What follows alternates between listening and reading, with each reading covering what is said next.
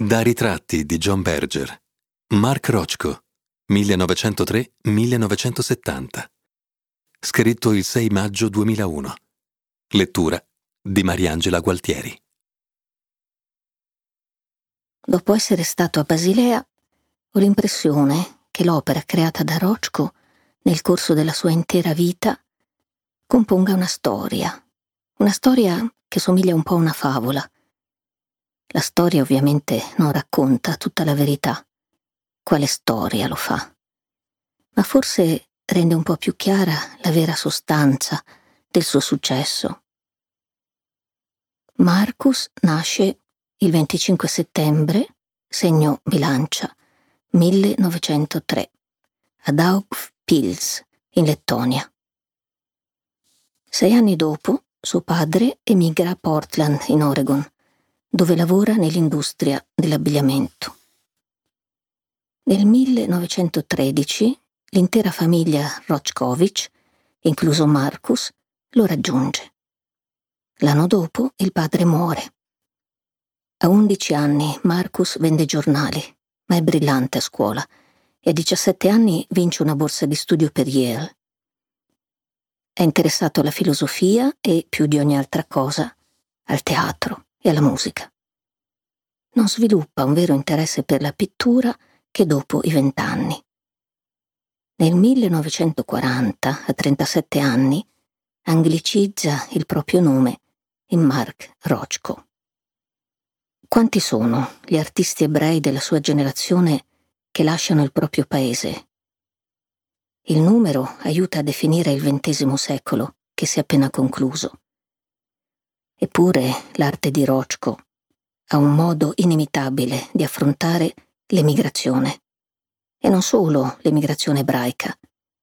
Gli altri artisti erano più nostalgici, più personali, più avventurosi, più tormentati, ma nessun altro, o almeno così mi pare, ha capito che il dramma della migrazione poteva capovolgere il linguaggio della pittura.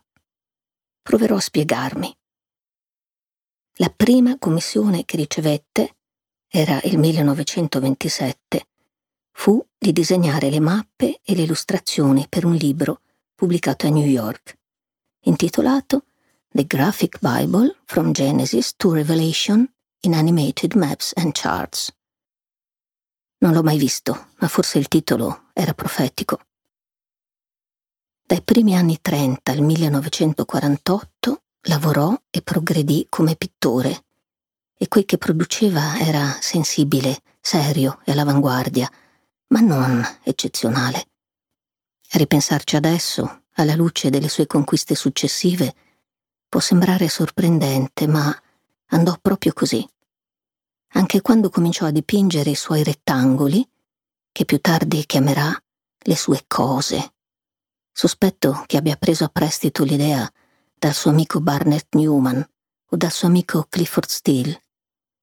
La colossale originalità di quanto stava per scoprire fu come una visitazione ed ebbe luogo l'anno dopo, nel 1949, quando aveva 46 anni. In seguito, fino alla morte nel 1970, non si guardò mai più indietro. O, per essere più precisi, non fece altro che guardarsi indietro, come fino ad allora nessun pittore aveva mai fatto. Tutta la pittura precedente, dalle caverne paleolitiche all'astrazione moderna, era una riflessione sul o un gioco con il visibile, così come lo si trova nel mondo visibile esistente. Le forme e i colori dipinti erano spesso inventati, non semplicemente riprodotti, eppure si riferivano tutti, in qualche modo, a ciò che era possibile immaginare dopo aver fatto l'esperienza di osservare il mondo, il mondo visibile. Vale per Rubliev o de Kooning. Si potrebbe applicare anche alle costruzioni di colore di Barnett Newman. I dipinti di Rothko fanno o propongono il contrario. Parlano dei colori o della luce in attesa della creazione del mondo visibile. La loro espressione è di intensa premonizione, come potrebbe essersi verificato nel lampo del Big Bang. La frase è retorica, io non capisco come fanno i dipinti a produrre l'effetto che hanno. Sono però sicuro che queste tele dipinte sembrano in attesa del mondo visibile, non post factum, ma ante factum. Per dirla altrimenti, ci si potrebbe domandare se essi non riguardino il primo atto della creazione, se non siano una ricerca su tela dell'inizio, dell'origine. Rochko ha capovolto la pittura perché i colori che ha creato così laboriosamente sono in attesa di raffigurare cose che non esistono ancora.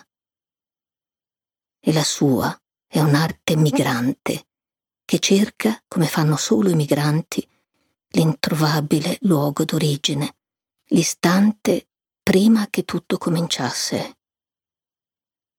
In una delle sue conferenze, George Steiner menziona certe lingue rare, usate credo dai nomadi, in cui il futuro è visto come qualcosa che sta alle spalle di chi parla, poiché è inconoscibile.